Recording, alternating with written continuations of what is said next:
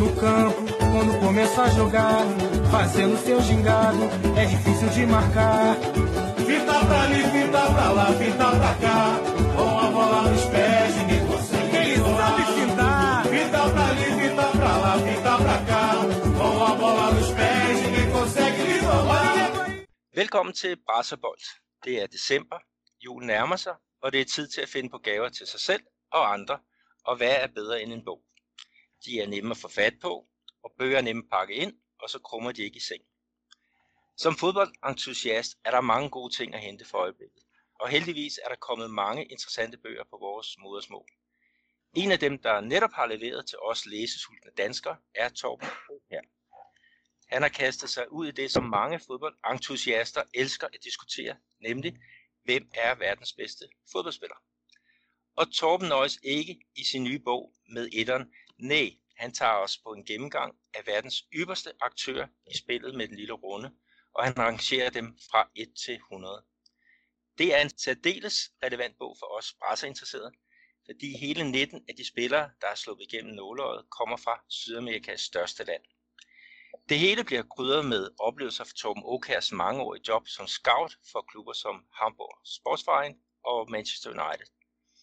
Bogen hedder Historiens 100 bedste fodboldspillere, og den har undertitlen og anekdoter fra en scouts fodboldliv. Du er tunet ind på Brassebold og Mediano Sandbox, og i den her podcast der hylder vi de største fodboldspillere, og det gør vi som en sammen med bogens forfatter. Mit navn er Peter Arnholdt, og med på en Skype-forbindelse direkte fra Danmark har vi manden med bogen, nemlig Torben Åkær. Hej Torben, og velkommen til Hej. Brassebold. tak fordi Peter. du hej, hej. Tak fordi du gav dig tid til at være med på vores øh, lille øh, platform. Øhm, og Torben, det er jo en ny bog, og er det vel også øh, din første bog? Det er det. Ja, bestemt. Det er min debut Det er det, som ja. forfatter. Men lad os lige øh, starte med, med dig og en, en præsentation, og som vi plejer at gøre her på, på øh, podcasten, så, så lader vi altid folk øh, præsentere sig selv. Ja, jamen som sagt, mit navn er Torben Mokær. Jeg er 53 år og deler øh, tiden mellem at bo øh, i Italien eller i Danmark, hvor jeg er nu, hvor jeg bor med min kone. Øh, rent personligt så har jeg en voksen søn, og min fodboldkarriere, hvis det er det, man skal sige, den var øh, helt klart bedre, da jeg overgik til træner og scout, end da jeg var spiller. Så tror jeg, jeg har sagt alt. Mit første møde med dig, øh, Torben, det var faktisk øh, via en, en side, der var på, på internettet om dansk øh, eliteungdomsfodbold, og der- det var jo en, en herlig side. Øh, men desværre så måtte du jo så nedlægge den øh, senere Ja. da, da du øh, fik arbejde. Men det var ligesom også den, der, jeg ved ikke om den trak dig med ud til det der internationale øh, fodboldmiljø, men, men, men øh, tag et billede af, af, af fodboldmennesket Torben. Altså, øh, hvordan startede du egentlig med, med fodbold? Jeg startede, altså du mener i, som ikke aktiv.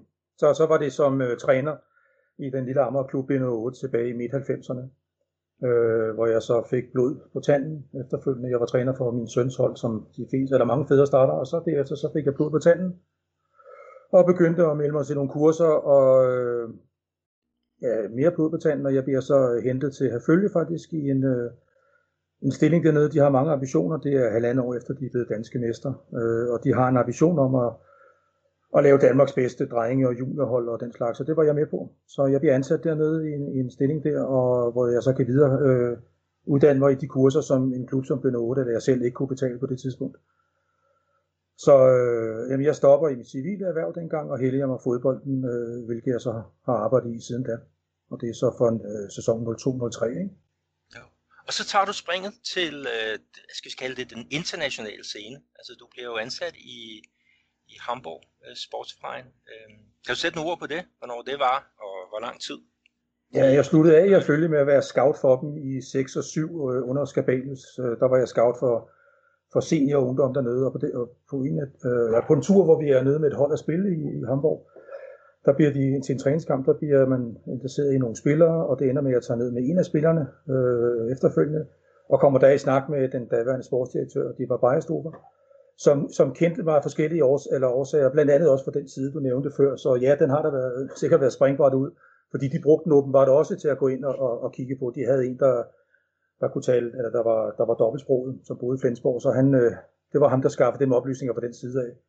Og det synes jeg var meget morsomt, så det var indgangsvinklen til det. Og det ender, snakken ender med, at vi har nogle møder øh, over den næste måneds tid, hvor jeg er dernede et par gange, og jeg bliver så tilbudt i første omgang et, et halvt års prøve øh, som scout dernede, og det munder så ud i, at jeg efterfølgende forlænger, og så er jeg der frem til det, sommeren 2011. Jeg når lige at have Frank Arnesen lidt en måneds tid som, som sportsdirektør. Ja, ja. Jeg øh, kunne også læse i din bog, ikke, at, at, øh, at du får jo et andet tilbud øh, fra, fra Manchester United, og det er faktisk øh, Frank Arnesen, som du, du snakker med der. Han, han siger jo nogle, fantastiske, sympatiske ord, synes jeg. Ja, det var, det var jeg meget imponeret over, fordi jeg var jo i gang med en kontrakt, så øh, de kunne godt have gjort livet surt for mig. Øh, det er Manchester, der ringer til mig på et tidspunkt og fortæller mig, eller de, de ved godt, at jeg er i en gangværende kontrakt, så, så de vil selvfølgelig have, at alle tingene skal gå efter bogen, men de vil godt ansætte mig. Og øh, jeg vender så øh, det hele med von Garnesen, og, og, og er måske lidt nervøs for, at jeg skal ud i øh, en krig, eller betale mig fri, eller hvad, hvad man nu kan bede om. Men det korte og lange er, at øh, jamen, han, han øh, stiller sig frem med det samme og siger, som ligesom vel som hvis de får tilbud på spillere fra klubber, der er, som han siger, signifikant større end dem selv, øh, jamen, så vil de aldrig stå i vejen for folks ambitioner. Og på den måde så får jeg en flot udtalelse med og kan starte i, i Manchester den 1. i 7. 2011, helt efter bogen. Så det var jeg selvfølgelig meget, meget glad for, at kunne tage afsked med dem på en pæn måde også. Ja, det, det, det er flot. Det, det er få mennesker, der kommer til at arbejde for sådan en stor klub som, som Manchester uh, United. Men der var du så i, ja, hvornår var det, det, det stoppede? Knap fire år var det, til øh, foråret 2015. Spændende, og der er jo også masser af gode historier i, i din bog fra, fra din tid som uh, scout for, for Manchester uh, United. Um, når vi sådan kigger lidt på, på din uh, fodboldinteresse, så kunne jeg så også læse, ikke, at, at de første rigtige VM, det var i 1974. Ja. Øh, og det er sådan nogenlunde, ligesom jeg. Jeg er lige et par, nogle år ældre, fem år ældre. Så mit første VM, det var i, i 70 på sort-hvid fjernsyn fra, ja, med, med kampe fra, fra Mexico. Øh, mm, ja. og, og det brasilianske hold, der var der. Øh, men øh, hvis vi snakker Panini, øh, så og samle fodboldspillere, så var mit første rigtige VM nok 74, ligesom som dig. Jeg kunne forstå, at du også var på Panini-holdet. Ja, jeg, jeg har det album liggende, om ikke ved min natbord, men jeg ligger stadig og bladrer et meget, meget slidt album på den gang. Det, jeg fik det helt fyldt ud, så jeg må have brugt en formue af min lommepenge på det. Jeg, der er nok blevet skrevet til. Men øh, det, det album er jeg meget stolt af, og det, jeg tror, jeg samlede frem til, var det til VM 98 samlede jeg faktisk? De sidste år, det sidste VM var så sammen med min søn dengang, kan jeg huske. Men det, det var jeg meget bundet af. Jeg synes, øh, den dag i dag slå op og se, og så det, jeg læste om den dengang, spiller man ikke kendte, blandt andet fra det brasilianske eller det argentinske hold, man ikke hørte så meget om dengang. Men der var det sjovt at sidde og se de spillere, når det var det, sådan så han ud og sådan noget. Det, der var jo ikke internet dengang, det ved du lige så godt som jeg, men det er der måske mange unge, der ikke tænker over. Der var jo ikke nogen muligheder for at få oplysningerne. Der skulle man jo sidde og bladre i alle mulige ting og sager, og, og som dansker, der var det svært at få. Mange gange fik man fodboldresultaterne for for sin klub, måske to døgn efter i, øh, i politikken, som jeg kan huske, jeg sad og læste i søndag morgen altid. Og det var, så man var ikke altid lige opdateret. Men de der album, det, de var guld værd. Og man var spændt på at se, hvordan spillerne så ud og, og sådan noget. Fordi det kendte man jo ikke. Åh oh, nej, det var jo helt vildt, ikke? Og også klubberne, jeg kan da huske, der var øh, klubben fra, fra Chile, Colo Colo. Altså jeg, jeg lurer der på pokker, kunne man, kunne man, øh, kunne man kalde en klub for, for det. Men ja. jeg kan også sige, at, at, at det her Panini, det, det eksisterer i høj grad i, i Brasilien, og jeg var ude og lave et interview for, i forbindelse med VM, det var i 14, og det kribler altså stadigvæk i fingrene. Så, så mere voksen er jeg altså ikke øh, blevet. jeg tror, det er helt forsvundet fra Danmark af, men altså, jeg ved også i Italien, øh, der er også mange, øh, også voksne, ja, der samler på det den dag i dag. Altså, det er bestemt ja, det er... noget, man gør dernede, men øh, i Danmark tror jeg ikke, du kan købe det mere. Altså. Nej, nej. Der var faktisk en historie, kan du huske ham, Vensterbakken Marinho, der spillede øh, for Brasilien i 74? Ja, den lysår der af bakken. Ja. Han døde faktisk, øh, han fik et ilde øh, befindende til det sådan et panini samlet øh, stævne træf. Tro det eller lad være, han var blevet inviteret der. Øh, og, og det kunne hans øh, hjerte ikke klare. Han havde så også levet et hårdt liv. Øh, men ja. øh, men tænk, tænk engang at dø på et Ja, det ved jeg ikke, om det er historie, men øh, jeg, jeg kendte ikke historien, men det lyder da helt utroligt. ja, det, Ja, men det er det. Så, men du skriver så også, at 1986, det var simpelthen det øhm, skilsættende år. Øhm, og det var VM i, i Mexico. Altså, hvad, hvad pokker skete der der? Ja, altså lige for at gøre en lang historie kort før der, fordi det var nogle andre typer. Altså, jeg blev meget vild med, med Beckenbauer øh, tilbage i 74, og han var faktisk min favoritspiller øh, op til, jeg blev også meget, meget glad for Søren Lierby undervejs, da Danmark var stærk der i start 80'erne.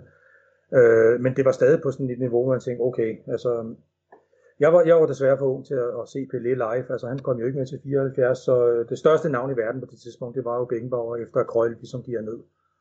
Og så, øh, så sidder jeg der til, i 86, der er begyndt at komme nogle navne frem, og der har man set en del ting, øh, og det er jo så Maradona selvfølgelig, der for mig der står som det ypperste. Så jeg vil sige, jeg vil sige, første gang jeg så ham, det var i 79. Øh, jeg havde den her onkel, som, øh, som kunne til Tyskland, han boede i Vejle. Og øh, når vi var derovre, øh, det var også derfor, jeg var blevet glad for tyskerne og Beckenbauer en gang, så jeg vidste øh, næsten alt om, om hvad man skulle vide om, om tysk, tysk fodbold. Jeg begyndte at abonnere på Kigger, og de begyndte at skrive om den her Maradona, og så var jeg så heldig, at så viste tysk tv dengang, de viste øh, det her U20-VM, der var i 79, hvor Maradona ligesom, som han selv har udtalt senere, en revanche for, at han ikke kom med i 78. Og der begyndte jeg at blive sådan lidt, lidt hook på ham, fordi øh, han var helt ekstraordinær. Men så igen, så går der nogle år, hvor man ikke helt ser ham. Så ser man ham første gang i 82, som i ender med, at han bliver vist ud med efter at sparke en brasser, øh, Batista tror jeg, ned i maven. Ikke? Ja. Og så, øh, så, kommer, så kommer han til Barcelona. Øh, der er dansk tv ikke begyndt at vise kampe derfra endnu. Øh, så det var ikke så meget, man så til ham. Så da 86 kom, der kan jeg huske, så sad jeg klar. Jeg, jeg holdt enig med Italien, må jeg sige. Men det ændrer sig totalt undervejs. Især, især selvfølgelig i kampen mod England, som man snakker om på Azteca, der tror jeg det hed stadion. Altså det var den, der vendte op og ned på alt. Øh, det, det målet, han laver til 2-0, fire minutter efter øh, den berømte Guds hånd her. Det var selvfølgelig ikke det, jeg blev fanget af. Det, det var selvfølgelig fascinerende, og da jeg sidder og ser kampen, der kan jeg ligesom andre, der kan man ikke se, at han laver den der. Der tror man, det er et hovedstød. Fordi det var først efter kampen, øh, flere timer efter kampen, tror jeg, at man i studiet fandt nogle optagelser, der viste det fra nogle andre vinkler. Igen, det var ikke så velunderbygget dengang, som det er i dag, hvor man med det samme ville se alt, og var havde fanget det. Så man troede jo, at han havde lavet et hovedstødsmål. Det troede jeg, og jeg kunne ikke forstå, at han kunne komme op over Peter Schilson, som var jo et, et menneskeligt bjerg. Men, men det gjorde det endnu bedre. Så jeg var jo helt oppe at ringe. Han laver først et hovedstød, sådan en lille mand, og så bagefter laver han det her driblemål forbi otte englænder. Ikke? Ja. Og så var jeg fuldstændig fanget, og så, øh, så tog det faktisk ikke noget af, af det bagefter øh, med den med Guds hånd der, fordi ja, nej, det, det, altså man vidste jo godt, at især spillere fra Sydamerika eller bare Sydeuropa det hele taget, har en anden tilgang til fodbolden, end vi her i Norden har. Altså der, der er det ikke bare at vinde, altså det er livet om at vinde, hvor vi heroppe i Danmark i hvert fald måske tager det lidt mere roligt. Altså der, der skal man også holde færd. Altså, det, det, er ikke helt det, de bliver ladt op i de lande der. Det ved du selvfølgelig meget mere om jeg, når du bor i, eller holder til meget i Brasilien der. Ja, det er jo også det, det, ikke? det så vi jo her også her for nogle VM'er siden ikke med, øh, med øh, Luis Suarez, som ja, ja. ja, den ene gang, ikke, der, der, der redder han et, et, et, et hovedstød med hånden. Ja, ja. Og, og så er der jo selvfølgelig, ja, og så er der den der bid, øh, bidskandale også, ikke? Og alligevel så, så bakker hele befolkningen op, i hvert fald i Uruguay, om, om deres øh, stjerneangriber. Ja. ja, de kigger på det på en, på en anden øh, måde. Helt, helt andet. Man kan slet ikke forestille sig samme måde. Og så Maradona var jo en held med det samme, fordi han gjorde det jo for sit land. Han gjorde det i landsholdstrøjen. Så de er jo ligeglade om, hvad han har gjort for at score. Han skadede jo heller ikke nogen spillere ved det, så det vil sige, der var ikke noget farligt ved det. Men selvfølgelig er det jo set i det store perspektiv dybt usportsligt. Det kan man jo ikke blive uenig om. Altså, ellers øh, det er ikke håndbold, men altså, han er i hvert fald hverken den første eller den sidste. Ikke at det skal undskylde det, men det er i hvert fald med til at skrive sådan en, en, en myte om ham, og det var ikke noget, der overhovedet ændrede på min holdning til ham, må jeg sige. Det er heller ikke efterfølgende. Nej, nej, men det også, hvis det var sket i, i dag, så var han jo båret til, til bålet. Altså, der er jo kommet en helt anden moralsk øh, hvad hedder det, måde at se, se på tingene øh, nu om stunder. Ikke? Øh, og man det er nok også... meget dengang. Øh, frisbakke, både i ligaerne, det så man jo, der var de jo begyndt at vise fodbold fra Italien, så sad man jo, jeg kan huske, jeg sad med åben mund herhjemme og så det, fordi der har jeg været vant til at se Bundesligaen, og, og der var også fart på, men, men det var jo et helt andet spil, man viste nede i Serie A, øh, som, altså de der svins, folk blev jo, altså, slået og sparket ned, som, som om det var dyr. Altså, jeg har aldrig set noget lignende. Og der var Maradona selvfølgelig øh, den, den, den man jagtede mest, da han kom til Napoli. Ikke? Ja, og så også på landsholdet, ikke, hvor det var Claudio Gentile, ja, øh, der ja. fik lov til at, at dække ham op. Og det, det, det, det, øhm, ja, det, det slap øh, Maradona altså, sådan rimelig godt ud af. Altså, det var fantastisk, at han, han overlevede, men jeg tror også, der var en masse frustration øh, inde i ham, der så gjorde, at han, han overreagerede mod øh, det er der ingen tvivl om, at han var ung. Øh, igen ikke nogen undskyldning, men det er i hvert fald en forklaring på, hvorfor han altså i 82 der sparker Batista i maven, fordi Brasserne og Batista var jo også en et hård spiller. Det var jo øh, ikke en af de elegante spillere på Brasilien, så han gik jo også til ham. Der, alle gik jo til ham. Man vidste jo godt, altså ligesom man gjorde med Sigo i, i 82, altså det gælder om at neutralisere stjernen, sådan er det. Og det, det er det jo også i dag, men i dag kan man bare ikke gøre de ting, fordi så bliver det set. Jeg tror, jeg ved ikke engang, om Gentile fik et gult kort den kamp, det kan jeg ikke engang huske, det har han sikkert ikke engang fået. Det har nok ikke gjort, nej. Og han, han sparkede i nød flere gange, hvor man sidder og tænker, hold da ferie. Men dengang, så, synes man, at det var bare manden kunne rejse sig op igen, så, så var man glad. For tænkte man jo ikke på, at han skulle være vist ud. Øh, det var jo helt, det var jo normalt, og det var Gentile også vant til hjemme for Serie A. Altså når han spillede mod stjerner der. Så for ham var det jo normalt også. Og for Maradona har sikkert øh, prøvet det samme hjemme i, i Boca Juniors, og hvor han nu kom fra. Der var også en snak om, om de der det mandsopdækker typer, altså dem, der fik lov til at, at mandsopdække uh, modstanderens stjernespiller, ikke? At de, de, de hakkede den jo ned, ikke? men uh, til gengæld så var de også de første, der var hen og bede om trøjen med, med titallet. så Gentile har jo nok haft, jo, jo, haft nogle, nogle Napoli, tror jeg, i sin... Og, og, de fik den jo, altså der var ikke til syden er ikke noget ondt øh, blod. Øh, men Nej, det var jo præmissen. Ikke, ikke det var præmissen engang. Der var ikke noget personligt. Altså, det var jo præmissen. Altså, de, det er også det, der, øh, når man taler i dag om, øh, især når man taler med yngre, når jeg taler med min søns generation, altså han er der start 90'erne, jamen, jamen så, så ser de jo, jeg kan da godt se, at det går lidt langsommere dengang, måske ikke i 86, øh, der synes jeg nok, det gik hurtigt, men hvis man ser kampe fra 70'erne, som jo også øh, som begynder at komme på farve-tv, der kan man jo godt se, at det går lidt langsommere nogle gange, altså når Beckenbauer trækker op med den, hvor jeg, hvor jeg dengang, der, der kunne jeg ikke se, at det gik langsomt. Det kan jeg godt se i dag, men til gengæld, så var øh, råheden, altså, den var også helt, helt anderledes. Så de var også godt klar over, at de skulle ikke rode sig ind i de der situationer. Du, du fik ikke sådan en dribler som, altså, hvem er der som dribler i dag, altså Raheem Sterling, eller hvem er store dribler i fodbold i dag, altså, altså de står jo og brokker sig for ingenting, når man ser Messi, ikke et ondt ord Messi, men altså, han er jo også meget benået af, at, at, at dommerne absolut følger hvert et skridt, modstanderen tager over for ham. Ja, der er, de, de, har det, de har det noget lettere. Øh, ja, det vil jeg sige. Selvom, det skal med til historien. Så forsvarsteknikken er jo nok blevet, blevet bedre, øh, men til gengæld så er, har de ikke længere den der vold og tyse, som, som de kunne øh, tidligere. Ja. Så. Men Torben, altså din energi, når vi snakker fodbold, din viden, og også, er også din diskussionsløs, den er jo, den er jo, den er jo kæmpe, kæmpe stor. Og det, det, det er fedt, at du vil være igennem med, med os her. Mm. Men vi skal jo snakke om, øh, om din bog. Øhm, ja. øh, hvordan fik du ideen til bogen?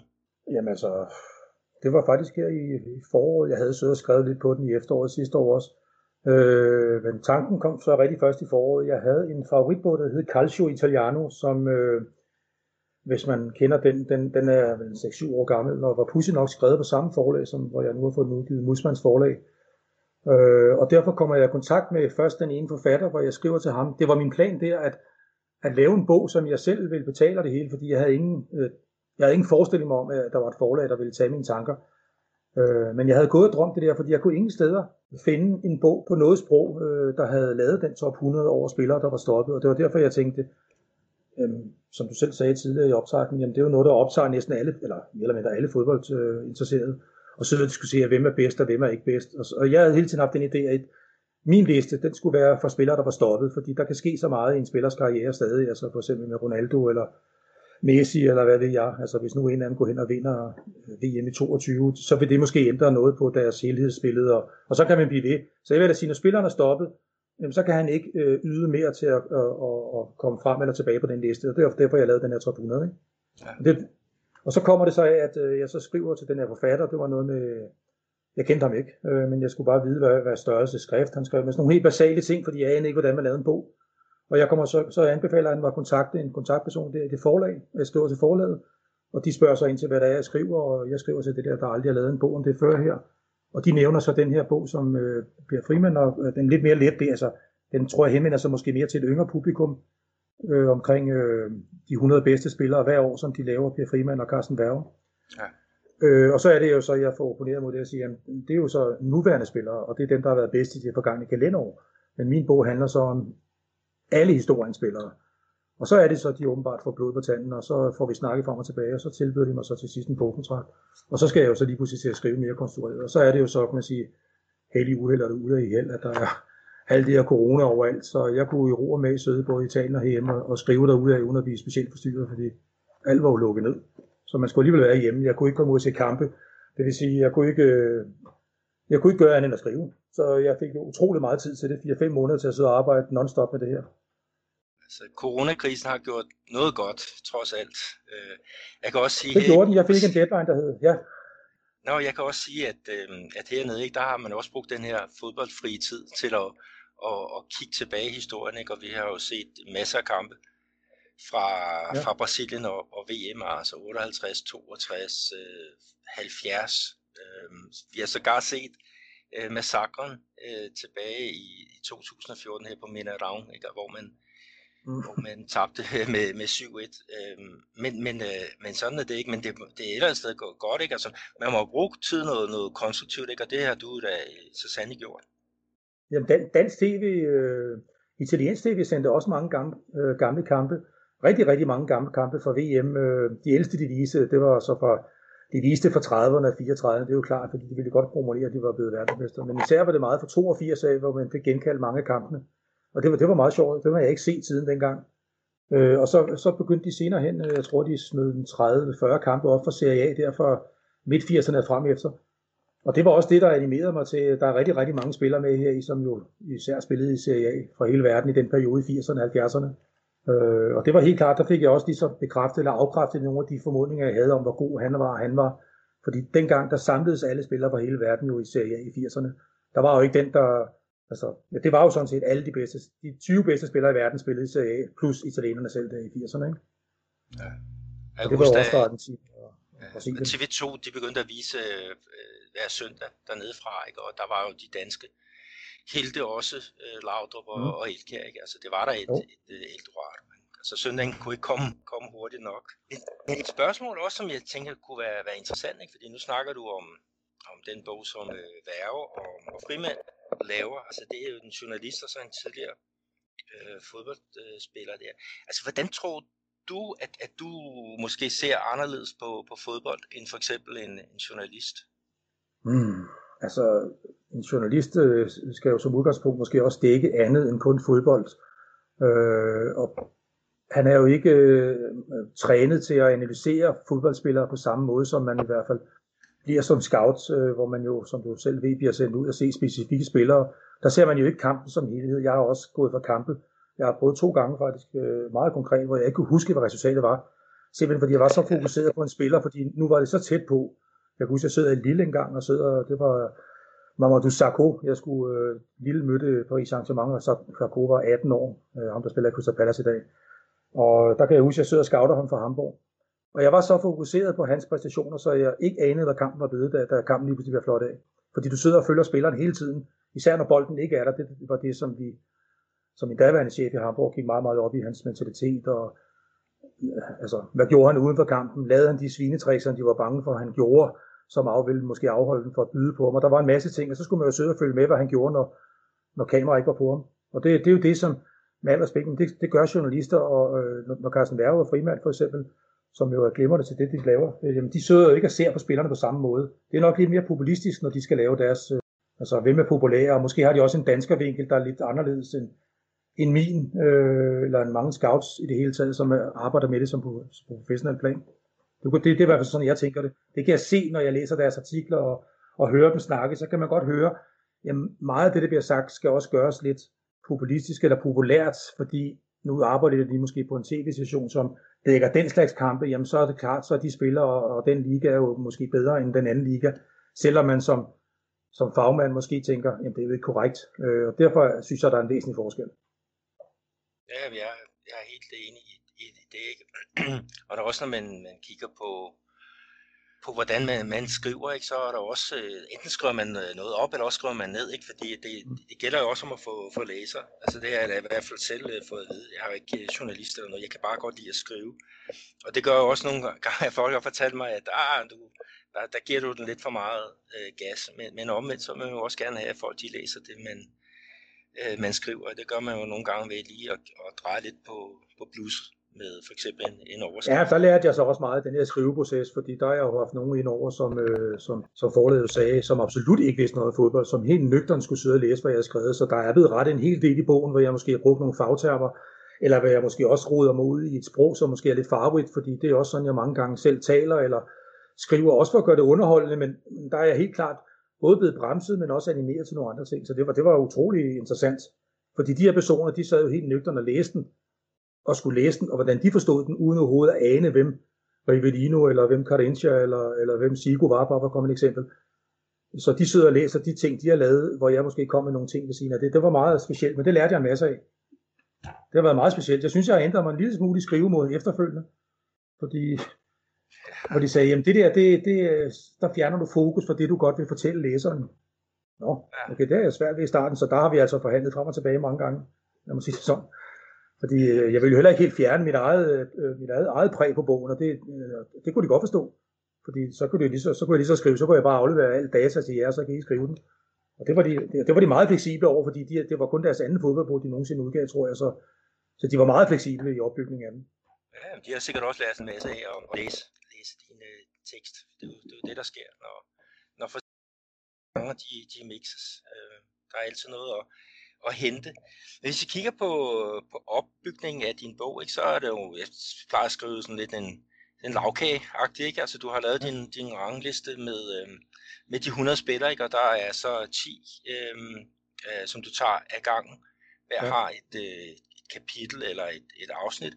Og så ind imellem, jeg ved ikke, om vi skal kalde det brødafsnit eller, eller cremen. Det, det kan jo være creme det hele.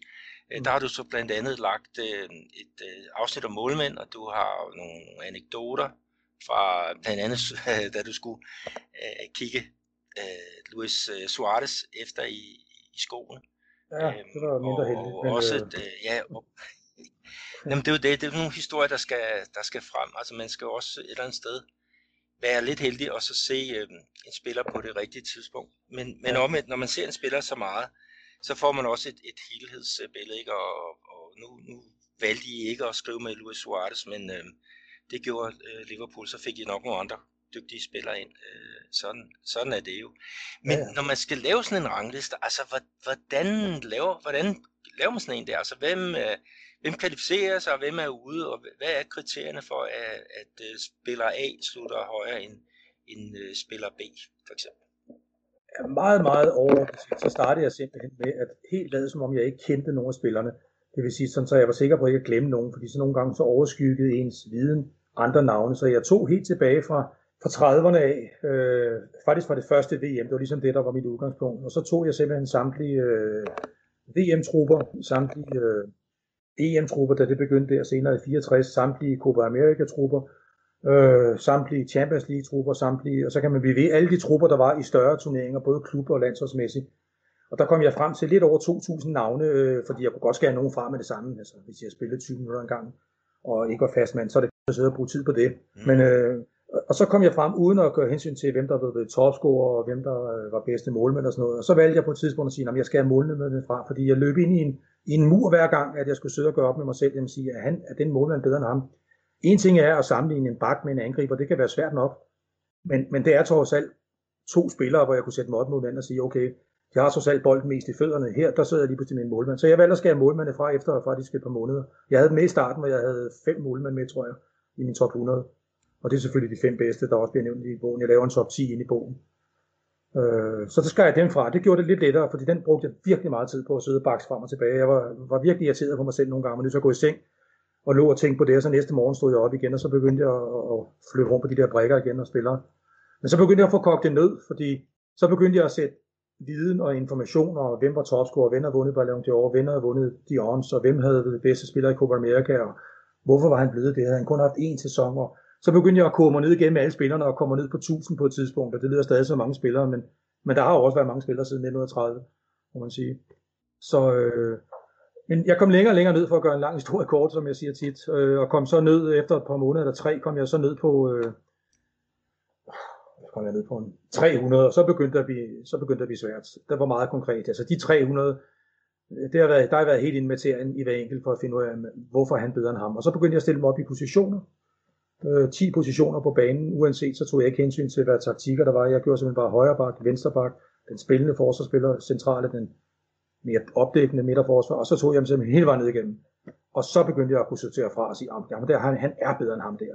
Og så selvfølgelig begyndte jeg at tage mine egne øh, subjektive meninger ind i det. Så begyndte jeg at lave nogle afstemninger på Facebook. Jeg har nogle Facebook-grupper, hvor jeg brugte dem konkret til at få viden ud af, for at få dem til at lave, altså hvor jeg valgte nogle forskellige positioner på holdet, og uden at sige helt præcis, hvad jeg skulle bruge det til. Jeg skrev det var til et bogprojekt. Øh, også for at få andres mening over, for at se, om det var kun med mig, eller om jeg var farvet af nogle bestemte ting. Og så brugte jeg også øh, de meninger, især når det var nogle, der var over 300 forskellige, der stemte på et tidspunkt, så det var jo klart, der fik jeg en masse info ind der.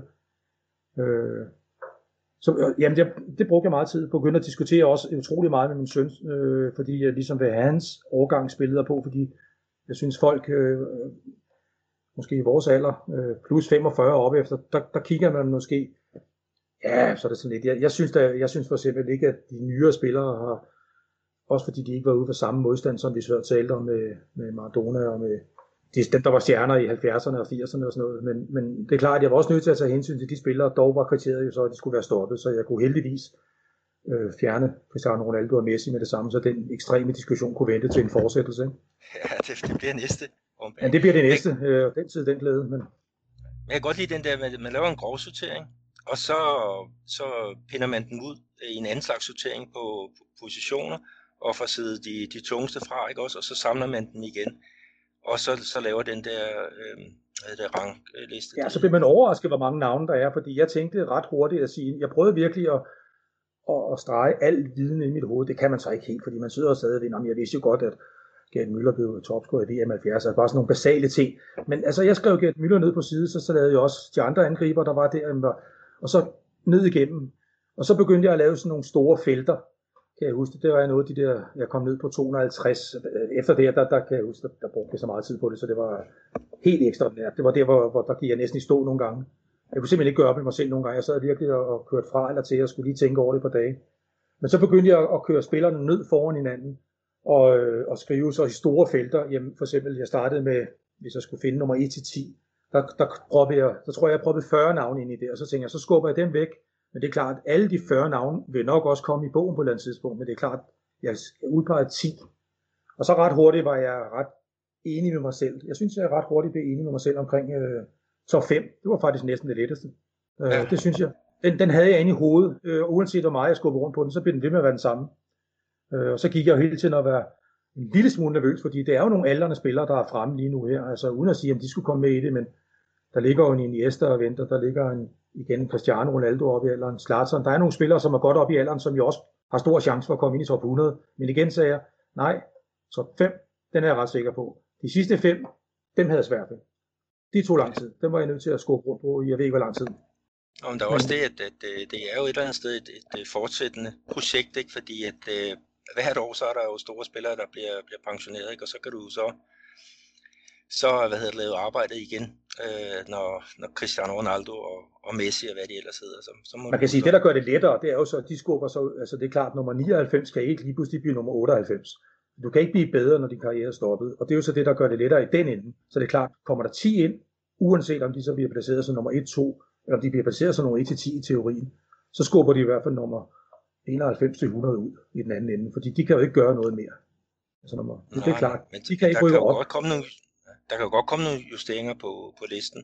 Altså hvis Nej. man nu erhverver sig noget ny viden, øh, det, det ved jeg ikke. Men, øh, men, men, øh, men det er i hvert fald et, et spændende projekt, og jeg håber også, du kører videre med det, således vi kan få placeret øh, dat, eller nutidens stjerner ind i, i den der 100-mands øh, liste.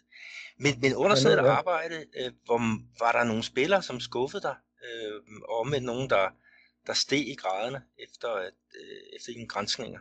Hmm. Steg graderne, det for start med det. Jeg må sige, jo, altså det er så spanierne, Luis Suarez, øh, som jeg kun kendte på færd, øh, som var med til at vinde øh, EM i 64, og som derefter øh, både var i Barcelona og Inter i mange år, også vandt Ballon d'Or, fik fornemme placeringer der. Jamen ham havde jeg bestemt ikke, øh, jeg har ham i top 20, nu vil jeg ikke så sige, hvad placeringerne er, altså ham havde jeg langt nede, han overraskede mig positivt, altså jeg var inde og læse hans meritter og inde og se nogle ting med ham, og, og han var lang, en langt bedre spiller. End, jeg troede egentlig, han var mere simpel boldflytter, men det var han bestemt ikke. Så han, han Han, han, han steg ret hurtigt. Det var nok en af dem, jeg lige kan komme i tanker, når jeg sidder og bladrer her. Ja, det er jo også det der med dem, der er helt tilbage i tiden, ikke? og de er jo sådan et sted ude af, af vores horisont. Altså dem skal vi hente ind, ikke? og så skal vi jo lave en, en vurdering på, på, på dem. Ikke? Og det ja, ude af øje, ude af sind. Sådan er det jo. Altså, jeg fik også... Øh, hvad fik jeg her? Skal vi se min top 10. Ah, den, nej, den, den, den, kan, den, den er som den skal være. Det er længere nede, der er det svært, fordi igen, og det er jo også det der marginaler, om hvem er nummer 54 og hvem er nummer 56, altså. Øh, og jeg, altså i princippet kunne jeg strege alle nationaliteter, øh, fordi jeg havde bestemt ikke noget ønske om, at der skulle være danskere eller svensker eller russer med. Det var jeg sådan set bedøvende ligeglad, hvor de kom fra. Ja. Og det var det, der gjorde det let. Det, det, det synes jeg altid har været en af mine egne fordele, at jeg ikke har, har givet specielle præferencer til danskere. Omvendt skulle jeg også passe på, at jeg ikke var for kritisk. Øh, men jeg sagde til mig selv, hvis der ikke er nogen danskere med, så er det fordi, de ikke er gode nok. Øh, jeg kan jo godt oplyse, eller jeg kan være sådan noget spoiler, der er der to danskere med i top 100, men øh, hvor er de henne? Det er ikke top 10 i hvert fald. ja, det må vi jo finde ud af. Men lad os ja. Øh, springe til de brasilianske spillere, fordi øh, som du fortæller, ikke, der var der jo 19, ja. 19 brasser med, ikke? og så var det 14 tyskere og 12 italienere. Øh, med, ja, så det, det, det. de der, ja, så er der en masse andre nationaliteter, og så er der så de der to øh, danskere. Hvis vi tager sådan lidt øh, vinkler på brasilianerne, øh, hvad er det for noget, som, altså hvis du skulle sætte en eller anden ting på, på dem, øh, sådan et, en, et fællesnævner eller hvad, men hvad er det, som brasilianerne kan, øh, der gør, at de, de alligevel fylder din, din liste så meget? Altså ud, udover rent faktuelt, som man heller ikke kan se bort fra en hel det, det er jo selvfølgelig, at Brasilien har vundet VM flest gange. Altså, og det skal selvfølgelig, der skal selvfølgelig være nogle spillere på de hold. Det kan man ikke komme udenom, for du vinder jo ikke VM med 11 øh, bare mod. Øh, så det er klart, det gør det et af, og det er også pudsigt nok de tre lande øverst, der har vundet VM flest gange, altså Brasilien, Tyskland, Italien, 5-4-4. Det er jo ikke tilfældigt, hvilket jeg heller ikke havde som præference, men det opdagede jeg jo bagefter at sige, ja, men det er nok heller ikke helt tilfældigt, når det kommer et stykke. Og så, så er brasilianere bare, øh, altså øh, jeg, jeg siger til mange, der er under 20 eller under 30 år, de har, de har jo ikke rigtig oplevet brasilianerne, fordi de sidste to-tre øh, landshold, jamen, de spiller jo ikke brasiliansk fodbold, som jeg i hvert fald tænker på som brasiliansk fodbold, altså hvor det er fremad banen og med en masse individualister, og øh, hvor de tænker mere på at score mål end at forsvare. Det så man jo tydeligt illustreret i 82, som også er en, en slutrunde, der, der går ondt for mig, når jeg tænker med brasilianske øjne, fordi der, de spillede jo det bedste fodbold i Brasilien i 82. Og, øh, og det var sådan, man forbandt brasilianere med. De ni af dem der var jo topspillere, og så havde de, havde de en dårlig målmand og en dårlig angriber. Det var sådan, jeg husker det. Altså Saginho det, eller hvad han hed i angriber, og så havde de, hvad det var de Peters, eller hvem havde de som målmand, det kan jeg slet ikke det var, det var valgt i Pettis, øh, ja. som faktisk, ja, inden det der VM, der havde de spillet en testkamp mod Vesttyskland, og der havde han nappet to straffespark af, af Paul Breitner, som også er, er med på din, din liste. Men jeg kan godt forstå, at Valdi Pettis, han ikke, han ikke kom med på, på din uh, målmandsliste. Uh, Nej, jeg synes, han droppede under til VM, og så den store, tunge angriber, der lå der. Hver gang han fik en bold fra Eder, eller fra Sigo, eller for Sokrates, så behandlede han jo som, Jamen, han lignede en spiller, der var fuldstændig øh, faldet forkert ned i, øh, i kurven der. Altså, man tænker, er der virkelig ikke en, en bedre angriber i et land med, øh, med knap 200 millioner mennesker dengang? Og det ser man jo stadig i dag, når de stiller op. De, de har så bare valgt øh, en anden stil. Altså, øh, efter Dunker kom det vel der omkring, at man begyndte at ændre med lidt for mange defensive tanker, og hvor mange af de kreative spillere ikke er med mere. Jeg kunne ikke forestille mig, at han er så populær i Brasilien som, som uh, Zagallo og de andre store trænere, der har været.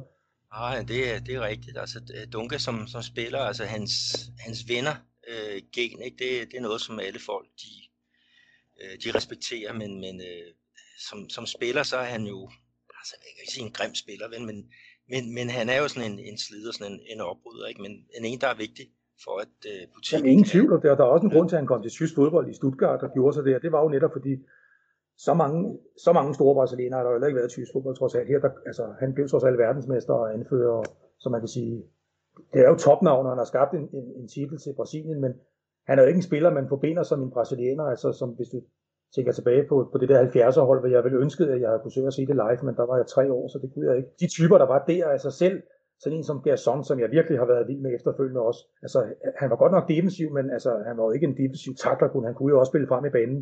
Og det var ikke sådan, man forbandt Dunker. Altså Dunker, det var at få fat i bolden, ligesom en Gattuso på Italien. Få fat i bolden, komme af med den, uh, helst ikke bruge sig alt for, øh, meget, alt for meget over midterlinjen. Og det tror jeg ikke er brasilianer. Det er heller ikke sådan, at man som europæer sidder og, og forbandt Brasilien med de sidste par VM, og der har jo været to-tre defensive midtbanespillere, de har, de har de sat på nogle gange, hvor, hvor store offensive profiler har siddet ude på bænken, man har tænkt, nej, altså hvorfor sætter de ikke dem ind? Men det er ligesom trænerne har, der har været sådan en bremse på, og det er måske også derfor, de ikke har, har vundet et stykke tid, ikke? Eller også har der ikke været bedre. Fodbolden ændrer sig også, så de har også kunne følge med tiden, men jeg synes måske, det har taget overhånd, hvor det begynder at ligne så lidt, som Argentina har spillet i mange år, med alt for mange bremser, ikke? Jo, men jeg, jeg er enig. Altså det, det er jo også noget, der afspejler sig i klubfodbolden hernede, at, at resultaterne, det er det, der, der tæller.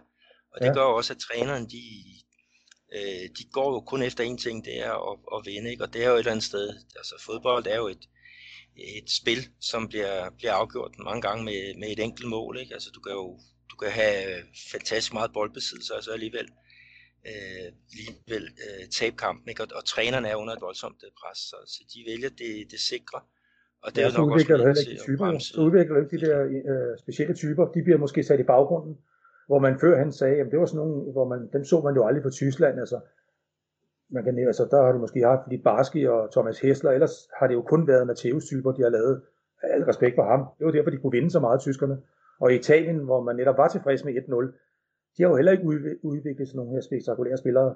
Altså, da, da tierne Del Piero og Totti døde ud, så, så har der jo ikke været nogen siden. Og så sidder man og tænker, hvis heller ikke engang brasilianerne kan lave det. Altså, det er jo ikke som førhen, hvor de spyttede spillere til Europa, øh, hvor, hvor de mest fantastiske spillere kom derfra. Det er det jo heller ikke. Mange af de spillere, der kommer fra Brasilien nu, er nogen, der går ind i Premier League og bliver Andinho og de typer, men det er jo igen ikke nogen typer, man sidder, det gør jeg i hvert fald ikke, forbinder med brasiliansk fodbold. Det er sådan nogle dunkerkloner, mange af dem. Ja, det, øh. det, det er det. Altså, der er jo nogle, nogle offensiv der, der er kommet frem øh, nu og her. Ikke? Øh, altså Neymar, han er jo nok det, det bedste eksempel på, på en, en rigtig brasilianer, ikke? men han har jo så også sit at, at arbejde med i forhold til... Han er det på godt og ondt jo, så det, han kan man jo godt, altså han er det jo på godt og ondt. Han er den der skøre, flagrende type, som man har set så mange af dernede fra. Altså, eller derovre fra hedder det selvfølgelig. Altså, dem var vi jo, Romario var jo også en, en skør kugle, altså, Ronaldinho, det er det samme, men, altså, men de kunne begå sig på det højeste af det højeste niveau. Der ser man ikke så mange offensive spillere fra Brasilien i øjeblikket, synes jeg. Det savner man. Man savner de typer, der siger, ej, nu kommer der en ny. Det er jo tit, man hører, nu kommer den nye Pelé, eller nu kommer den nye Maradona fra Argentina. Men åh, det vander sådan ud, og så bliver det ikke rigtig de store, vel?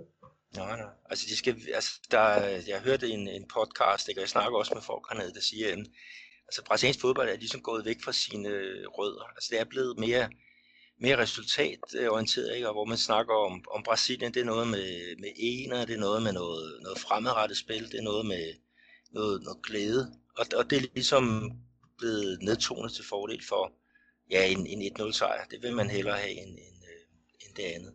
Men øh, jeg håber i hvert fald, at det er så synd, fordi der er jo altså, der er over 200 øh, millioner raser, ikke? Og alle er jo født nærmest med, med en fodboldtrøje på at, at man ikke kan få mere ud af det. Altså det, det skyldes så også, tror jeg, at fodbolden ikke er så vildt godt organiseret. Øh, i, altså der er 27 delstater i Brasilien, ikke? og, og ja. landsholdsspillerne, øh, de kommer fra, fra fem af delstaterne. Altså jeg, jeg har også tænkt på, at man skulle sende Ronaldinho op på sådan en, en, øh, en kærlighedsferie op i det, det nordlige øh, Brasilien, og så, så regne med, at der kommer noget, noget output.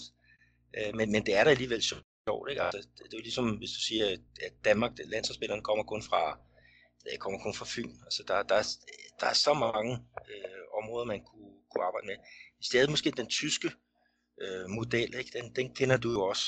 Det ja. med, at de har nogle træningscentre, ikke? hvor dem, der ikke er i de store klubber, eller der, hvor der er nogle lidt øde områder på, på det område, der er der et træningscenter, således man kan få, få arbejde med, øh, med de spillere, der, der, har der kender de hver en afgro, der kender de hver en afgro, og det er trods alt også, øh, det er jo Europas største land, altså også øh, befolkningsmæssigt, de kender jo, altså der, der, der er jo ikke nogen, der ikke bliver set, set i de yderste afgroer, der bor alligevel været knap 90 millioner mennesker, så selvfølgelig kan det altså gøre, men jeg er også klar over, at Brasilien har også nogle andre udfordringer, end Tyskland har på mange områder, så det er nok ikke så let at lave som, i Tyskland er der på, altså om ikke milliarder, så er der i hvert fald millioner af, af euro på de her centre og på uddannede toptrænere, selv til de mest perifære steder, Altså der var mange af de trænere i Hamburg, der blev headhunted fra det tyske fodboldforbund og sat ud på de steder, og sådan var det selvfølgelig i alle de 10-12 store klubber. Så det er virkelig dygtige trænere, der er ude og få fat i det med det samme, så det er ikke bare en andenrangstræner, der står og træner dem. Så, og det er helt på de små af, så de får, virkelig, de får fanget alt. Ja, det er jo også det, man kan undre sig over, at, at det brasilianske fodboldforbund, der har så mange penge, altså hvorfor, hvorfor går de ikke altså tager tyskernes eksempel og får lavet ja. de der, øh, de der centre. Øh, jeg håber, det er noget, som, som man, man får, øh, får sat lidt gang i her. Men, men Torben, det næste øh, afsnit, jeg har skrevet her, det er jo Maradona eller Pelé. Øh, nu kommer vi jo nok til at afsløre, hvem du har valgt som, øh, som, ja. som etter i din bog. Men altså, hvorfor, hvorfor har du valgt øh, Diego? Altså, hans, ja, altså, selvfølgelig har jeg valgt at, at, at se fuldstændig bort fra folks privatliv. Det, det, det har ikke noget med deres fodboldspil at gøre, fordi det har jeg jo set mange af, at gå ind og kommenteret på og sige, at det kan jeg ikke bruge til noget. Altså, jeg, det, det er hans fodboldmæssige kvaliteter, og, og, det, og de 100 spillere, det er kun deres fodboldmæssige kvaliteter, uanset hvad de så har lavet uden for fodboldbanen. Og øh, jamen, hvorfor jeg vælger ham, det er fordi, at og jeg er nødt til at sige i forhold til Pelé, for det er selvfølgelig de to, der har kæmpet. Selvom der også er en træer, så er etteren og toeren tættere på hinanden, end toeren er på træeren. Så kan man vist godt sige det i bogen. Øh, så øh, hvorfor jeg tog øh, Pelé fra, eller hvorfor jeg tog Maradona frem på Pelé, man kan sige, som, som du selv nævnte tidligere, så rent faktuelt, jamen, så har Pelé tre VM'er, dog kun medvirkende øh, i de to af dem, men, men alligevel. Maradona, marginalerne er han ikke fik to, øh, og det er det samme næsten, fordi han taber en 1-0 finale, hvor de lige så godt kunne have vundet, og han vinder en i 86, og det er selvfølgelig 86, der er, er det afgørende parameter for mig, fordi at, at det hold, de stiller med der, altså hvor endda øh, anføreren næsten op til det, og stjerneanføreren på 78, Passarella, øh, også af personlige årsager, mellem ham og Maradona, øh, øh, jo ikke får et sekund. Han får en, sin VM-titel nummer to, men han får ikke et sekund. Det vil sige, at de bruger pludselig nogle spillere, som, jeg aner ikke, hvem Jose Brown var for eksempel, som går ind og tager Passarellas plads i midterforsvaret, men det var åbenbart Maradonas ven. Og øh, det havde været katastrofalt, hvis de ikke havde vundet, men når de nu vandt, så var det jo et meget godt valg, kan man sige. Og udover det, så kendte man måske en Bodo Chaka eller en, en Valdano færd, men det var ikke topspiller. Det er jo ikke topspiller, man så og så. Eller Valdano var ikke en Mario Kempes eller en Batistuta. Og derfor kan Maradona alligevel, hvor jeg især synes 80'erne, der var tyskerne. Tyskerne var jo verdens bedste landshold, øh, set over 80'erne, var det tre VM-finaler i træk, og det, det var hele tiden, man så tyskerne i finalerne, og de havde alle de bedste spillere, anført af Matthäus, og alligevel formår Maradona, selv når Matthäus er sat på ham i finalen, og det er også det, jeg vælger at illustrere ude på forsiden, hvor jeg netop har en duel mellem Maradona og Matthäus. Og Matthäus er jo også en, en af verdens bedste spillere nogensinde. jeg tror jeg godt, de fleste af os skal blive enige om. Men han kunne ikke holde på ham. Og det var ligesom det, der var det afgørende for mig. Havde han så kun spillet den VM-slutrunde, jamen så er det klart, det er selvfølgelig for lidt til at blive nummer et. Men jeg havde så også historikken med ham, hvor jeg så så ham dominere så meget i 79 i den her U20 VM, eller U20 slutrunde. Og han spiller også godt i VM 90, det er der mange, der glemmer. Han er ikke helt oppe på det niveau, han er i, i 86, men der kender man ham også bedre. Det vil sige, at nogle gange er der to mand på ham i nogle af kampene og alligevel fører han igen mere eller mindre det samme ukendte hold frem til finalen, øh, og er så tæt på at vinde og taber på et strafbak 700 før tid. Og, øh, og dertil skal man så selvfølgelig også ligge hans præstationer i Napoli, og det er der, der er den forskel mellem ham og Pelé. Hvor Pelé, jeg siger tit, ligesom Messi, øh, vi snakker jo marginaler her, altså jeg sidder ikke og siger, at Pelé og Messi er dårlige, men de har gemt sig i den samme klub altid. Og det er selvfølgelig også fantastisk, hvis de spiller i en fantastisk klub. Messi øh, kunne nok ikke have vundet mere i andre klubber, end han har gjort. Men Pelé vil jeg godt have set i Europa, fordi jeg er godt klar over, at da han vinder VM første gang i 58, øh, der kommer hele truppen øh, fra brasilianske klubber, øh, så dermed uden at kende det konkret, så er jeg godt klar over, at den brasilianske liga har selvfølgelig været markant bedre dengang, end den, end den helt sikkert er i dag, hvor alt bliver støvsuget derfra. Øh, og jeg tror, vi skal helt frem til, jeg sad lige og lavede research på det, jeg tror, vi skal helt frem til VM 82, før at der er spillere i den brasilianske trup, som spiller i Europa. Det er øh, Falcao i Roma og Diaky i Atletico Madrid. Det er jo meget usædvanligt i forhold til de andre lande. Der har Uruguay og Argentina for længst spillere med i deres VM-trupper, flere VM'er for inden, som spiller i Europa. Så på en eller anden måde, så må Brasilien have haft, øh, der, der vil være flere penge i ligaen, går ud fra, og de har kunne holde på de bedste spillere. Fordi man ser også fra, fra Pelés VM-trup, hvad er det, 4-5 stykker, der ryger til Europa efter VM? Er det øh, ham kendte jeg så ikke så godt. Joel Martins, øh, så ryger Didi, som selvfølgelig er en profil, ryger til Real Madrid. Øh, Vava ryger til Atletico Madrid. Alfatini ryger til, han ryger over til Italien og bliver italiener.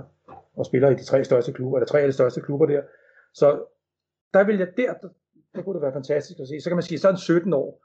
Men så kunne han have skiftet efter næste VM, og der er ingen tvivl om, at han er blevet tilbudt mange penge. Det ved man jo, der var dengang. Jeg kan da også huske, at man læste nogle historier. Det læser jeg i hvert fald, det kigger, at jeg mener, at både Real Madrid og Juventus var fremme med nogle helt abnorme tilbud i datidens penge. Og han var jo, øh, der må du rette mig, men det var jo også derfor, han tog til USA til sidst, blandt andet også for at promovere fodbolden selvfølgelig. men vel også fordi han havde brugt sin, sine penge i nogle øh, falderede øh, byggeprojekter, og folk havde lukket om til alle mulige. Altså man havde ikke rådgiver, som man har i dag. Det havde hverken ham eller Maradona. Så deres penge blev øslet væk på en anden måde, ikke? Jo, jo, men han havde faktisk en, en rådgiver, som, øh, som øh, brugte alle hans øh, det var det for dygtigt. penge. ja, det var han dygtig ja, ja, ja, ja, det var så, så det. Men, øh, støvlerne på hylden. Og så kom der det der med, med at han skulle bruge nogle penge, og så var der, øh, hvad hedder det, øh, Cosmos i, i New York, som, som stod klar. Så, så det er jo også det der med, jeg vil, jeg vil sige, Pelé, det er, altså hans spillerkarriere, den slutter faktisk i, i 73. Jeg, jeg vil ikke tage, tage USA-tiden. Den, den bruger jeg heller ikke som argument til noget som helst, fordi det, man så også Bengenbar, og man så Cruyff, alle, alle spillere fra Europa, de store stjerner tog jo også dengang, fordi pengene var jo heller ikke det samme i Europa. Øh, det er jo sikkert også derfor, at de ikke, altså det er måske også derfor, jeg ved ikke om beløbet har været så meget større, fordi selvfølgelig skal det ikke gå op i penge, men efter en 10-12 sæsoner, og man så jo Pelé en gang i Europa spille kampe heroppe, altså jeg husker en kamp, man så, jeg så den efterfølgende mod Eusebio, altså Benfica, altså alle folk vidste jo godt, hvem Pelé var allerede der, selvom at medierne slet ikke var de samme som i dag, så vidste alle folk godt, at Pelé var, han blev betragtet som verdens bedste allerede der, og desværre var der ikke Ballon d'Or for, for sydamerikanske spillere, fordi så kunne man måske have fået et mere retvisende billede af det.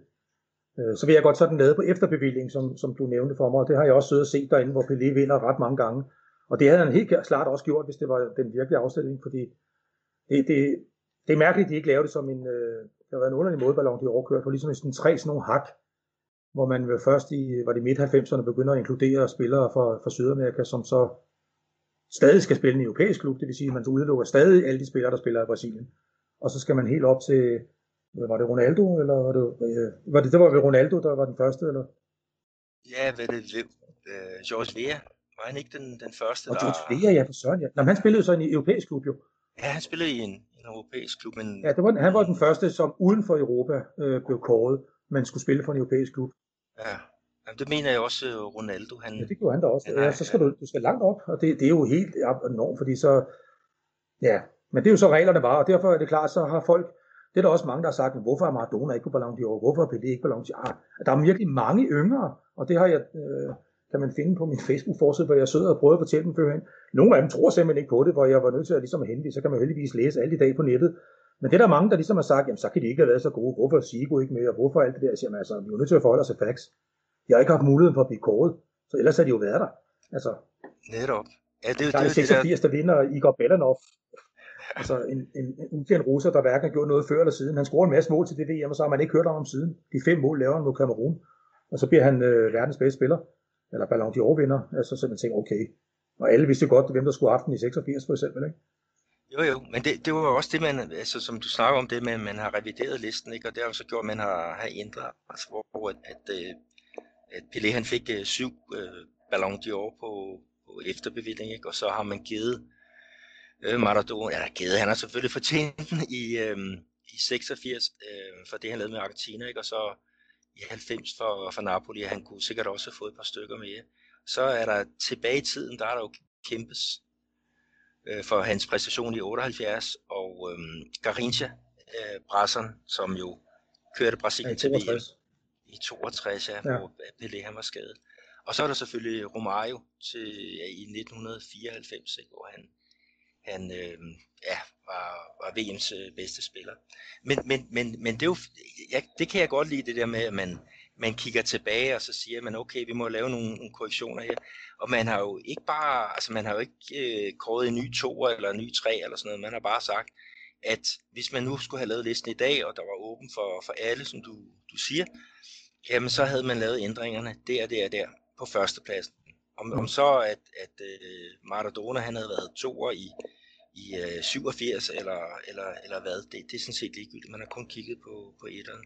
Men der er også se den der liste, du har, har lavet der uh, lidt uh, bag i, der, der fylder Maradona rigtig meget. Altså der, hvor du går ind på, på, på hvert år og skriver, ja. hvem du, du mener er den, den bedste. Ikke? Og, og, øh, øh, og der har Maradona, han, jeg tror han har syv, ikke? og Pelé har du så på, på to førstepladser, og så har nogle sekundære øh, placeringer. Men igen, det er, det, er jo, det er jo øjnene, der sker. Ikke? Og jeg synes også, at når vi snakker om, om det her med, hvem er den bedste spiller, ikke, så, så synes jeg, jeg har hørt rigtig mange ting. Maradona døde jo her i sidste uge, øh, så jeg ved ikke, om din, din timing har... Øh, jeg ved ikke, om du har vidst det, eller hvad. Men, men, nej, helt, nej, vi har ikke snakket om det. men helt fortjent øh, hedder til, til Maradona, og, og han er den bedste for, for dig og for, for mange andre. Jeg er så mere på, på Pelé-holdet. Øh, ikke? Og det kan man så samle information til, og så kan jeg godt gøre, at ah, Pelé og sådan og sådan. Men, men det, det er jo ikke det, vi skal bruge så meget krudt på her. Ikke andet end at sige, at det var nogle fantastiske øh, spillere. Også det, som, som øh, nu her med, med øh, Maradona, han er jo blevet hyldet her i Brasilien. Øh, de sendte live fra hans øh, begravelse i ja. Buenos Aires. Den kørte sådan i baggrunden, og så zoomede de ind en gang imellem. Og så havde de en fantastisk mange store spillere inde, altså Alemão, som, som spillede sammen med, med Maradona i, i Napoli, sagde, at han gjorde alle spillere gode. Altså, mm. han, han kritiserede jo ikke sine medspillere. Altså, det tror man, når Maradona prima donna, ikke? Og så øh, er han bare ude med riven efter alle, fordi de ikke er så gode som ham. Nej, han, han kom ind med sin, han virkede som om, han kom ind med sin glæde og var med til at gøre et øh, altså øh, normale spiller, eller hvad skal jeg sige, gennemsnitsspiller, øh, rigtig gode. Og det er da ja. også en, en kvalitet at, at, at have det. Det er jo også en af årsagerne til, at de trods alt i 86 og 90 kan komme til finalen med et hold, som man på ingen måde, øh, på ingen måde burde sådan et hold kunne kvalificere sig til en VM-finale på det tidspunkt, hvor, hvor tyskerne var så alt dominerende. Altså, så det viser lidt om det, fordi der var jo ikke nogen af dem, der hverken før eller efter fik de helt store karriere. Så øh, ja, altså, han, var han var god til at få, altså den aflevering, han laver til, øh, til Valdano, og der hvor han laver Guds hånd, der er det jo ham, der dribler igennem det hele, men han afleverede alligevel til sidst. Altså han gik ikke kun efter målet, hvor man i dag også siger, at altså, så har de scoret flere mål, men jeg siger også tit, nu er det altså ikke en topscore-liste, jeg har lavet. Det er en, en subjektiv liste over de bedste spillere, så det vil sige, at jeg kigger også på den næst sidste fod. Altså, for ellers skulle jeg lige så bare lave en topscore-liste, så det er jo meget enkelt. Det kan man jo finde, det er jo facts, det er jo ikke subjektivt. Nej, altså, nej. Det er ikke en topscore-liste, nå, fordi så har han scoret, Messi har scoret flere mål, Maradona, det er jeg 100% med på. Men nu spiller Messi også, det er også mere det, angriber, eller end, end Maradona nogensinde har gjort. Han har aldrig spillet rigtig angriber. Altså, Nå, det, men det er også det der, med, når vi kigger på, på Pelé, ikke? Og, og en af de der sange, der kører her, med, med, når der er landskamp, det er det der med Pelé 100 mål, eller 1000 mål, 1000 mål, ikke? og så, så siger de et eller andet om, om Maradona, som ikke er så, så positivt. Ikke? Og den, den kommer jo hele tiden, men altså Pelé, han lavede ikke 1000 mål. Altså det var jo officielle mål, det var jo det, vi skal, skal kigge på. Ikke? Og det er også det der med, hvis der var nogen, der på et tidspunkt får tid og lyst til at lave den der sammenligning mellem Pelé og, og Maradona. Ikke? Og netop det der med at skralde alt det der af, som, som vi ja. et eller andet sted ikke rigtig kan bruge til noget. Og så, så lægge på, altså det der, som du også snakker om, at, at de ligger jo et eller andet sted meget jævnt øh, med VM-titler for Brasilien. Altså det er jo, det er jo to til, til Pelé, og så er det 1,999 til, øh, til Maradona. Ikke? Hvis vi også øh, lægger lidt på i forhold til, hvad der var for nogle spillere, som, som de, de øh, øh, spillede på hold med på det tidspunkt. Altså Pelé i 58, fantastisk hold. Pelé ja. øh, i, og Brasilien 70, fantastisk hold. Øh, altså der, der er jo nogen, der siger, at Brasilien godt har vundet uden Pelé. Øh, det, det, det skal jeg sgu nok, øh, det vil jeg sætte spørgsmålstegn med. Men han var i hvert fald en, en fantastisk øh, øh, vigtig figur. Det har nok været lettere for ham at vinde i alt det Det har nok været mindre svært at vinde i 58 trods alt hvor han ikke var fuldt udvokset, og hvor han jo mere scorede målene, men altså som jeg har set øh, hvor det var vel Vava og Didi dengang, der var de to største stjerner, ikke? Altså. Jo, men det var, det var dem ikke, og, og Pelé, han nød jo rigtig godt af, af dem ikke, og også Garincha, øh, deres, deres samarbejde, ikke? som du også skriver i bogen, altså da de to spillede sammen på landsholdet, så tabte de jo ikke en eneste kamp. Og det, og det var også ekstraordinært. 50 kampe, altså, eller hvad der er, jeg skriver Garincha, det var, det var helt overrasket over det faktisk. Det så jeg virkelig at gennemtravle de kampe og se, om, om det facts hold, men det gjorde det. Fordi jeg vil ikke sidde og skrive et eller andet, og så bagefter kommer der ind og peger på, at han tabte altså kampen med 48. Nej. Men det, det, er helt utroligt facts, det holdt jo.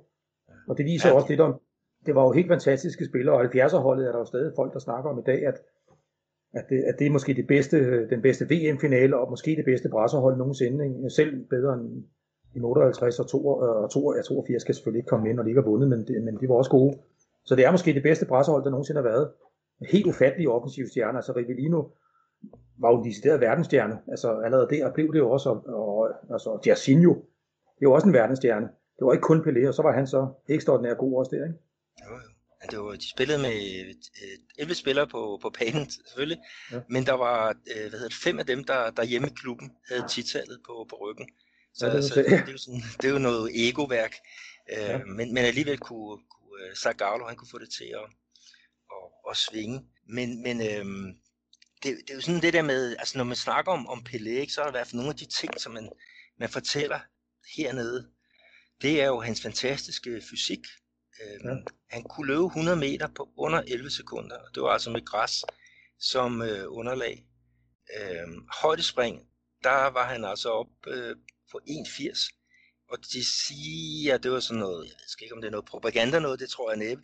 Men altså hans afsæt øh, var, var ligesom øh, Michael øh, Jordans, altså hvor, hvor højt han kunne komme til værs. Ikke? Og det er jo sådan, når vi sidder på de der gamle øh, billeder der, ikke? hvor man siger, at ah, tempoet er, er langsomt og sådan noget. Det, det er det nok også. Altså, det, der er ikke så meget tempo i selve spillet, men når, når nogle af de der spillere, de satte fart, så kunne, var der altså nogle raketter, og det var jo og Pelé, altså, de roser ham rigtig meget for hans, øh, for hans fysik, som siger, det var, det var uden for, for, for øh, normalen, øh, ja. det han kunne, ikke? Men, men det kunne jo Maradona også, jeg ved ikke, hvor, hvor hurtig han var, men at se ham danse afsted med, med bolden, altså, jeg kan godt forstå, at der er mange, der, der går i kirke for at, at dyrke, dyrke armen. Altså er der også at balancen, den er også, og den har de jo begge to, det kan man jo tydeligt se i alle klip, man ser, man kan se, hvor svært det er at vælte dem.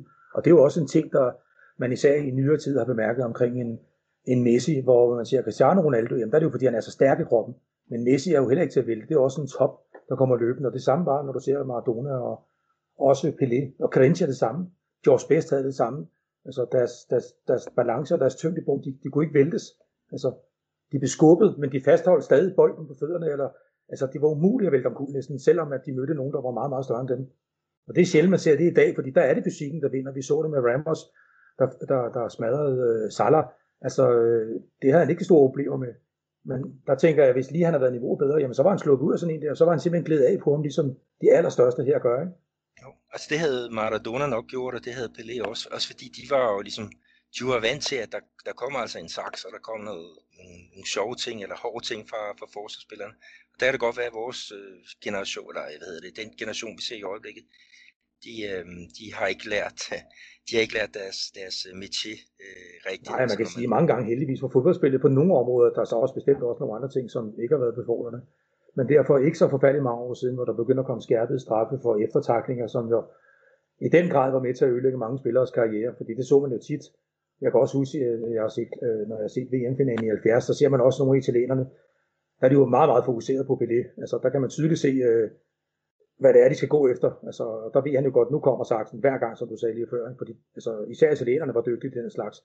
De mister så fuldstændig fokus på deres offensiver og bliver kørt midt over, men men de var jo også fantastiske. De var jo trods alt forsvarende i Europamester i Italien, og, og vidste om nogen, hvordan man skulle lukke dem ned.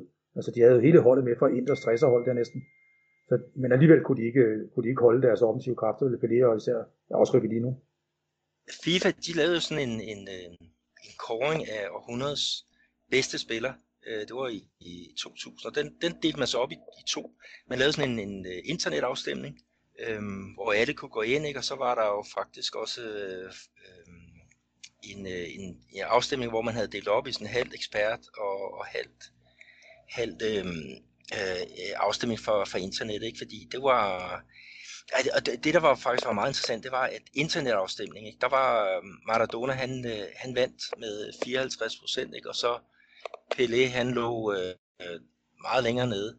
Øh, men, men den anden, der ligesom var delt op i eksperter og det andet, der vandt øh, Pelé øh, faktisk med, øh, med 70 procent Øh, det var så mange, der havde sat krydset ved ham, og så var det faktisk ikke Maradona, men det var Di Stefano, der var to, og han var nede på, på 9%. Ja, altså, jeg har ikke kigget, øh, altså fundet ud af, hvad det er, der, der, der var specielt ved den der øh, hvad hedder det, afstemning, fordi det er også det der med, hvis du, hvis du spørger tre, ikke, også, så er det jo let at få 66 procent ja, ja. af stemmerne. Ikke? Øh, du kan også få 100 procent. Øh, så jeg har ikke været inde og kigge på det, men det er igen sådan nogle ting, hvor jeg siger, okay, altså der er så stor forskel på, hvad, hvad folk stemmer på internettet, og så hvad man laver sådan en, jeg ved sgu ikke, altså hvad det er for nogle, hvad der har godt gjort, at de skulle være i den der øh, uh, football committee, som jeg, jeg tror det hedder. Men det er sådan noget, som jeg tænker, det, det kunne være meget sjovt at, at grænske i, ikke? og også prøve at finde ud af, hvad er, er motiverne uh, til, at der er den, uh, den store forskel.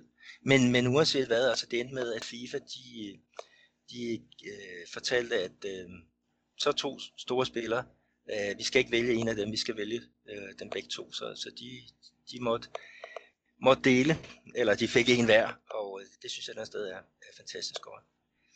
Øh, Torben, her i Brasilien med øh, Maradonas død, der var der øh, Junior, som du kan huske fra VM ja. i øh, 82 og 86. Ham den højre benede vensterbak. Ja. Den falske vensterbak, eller hvad man skal kalde det. Med de store krøller, ja. Med de store med afro og mikrofonhåret. Ja.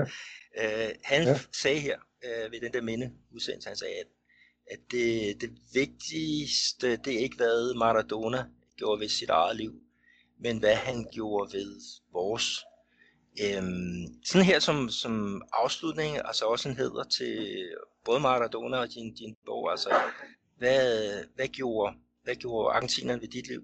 Nå, men han, han, øh, jamen han fik mig til, altså som du kan høre på de spillere, jeg var favoriseret før, så var det mere defensivt orienterede spillere, det ved jeg ikke, hvorfor jeg havde en forudkaldet for det, mere muskuløse typer, det ved jeg lidt, altså, men han gjorde det, at øh, jeg synes, jeg har set fodbold helt anderledes lige siden da. Altså, øh, det, det er svært at lige at komme med nogle ord, fordi nu er jeg så begejstret for ham, kan man sige, men jeg er det hele taget begejstret for alle de spillere, der er i den bog her. Så, altså, øh, men Maradona har i hvert fald gjort sådan, at jeg får...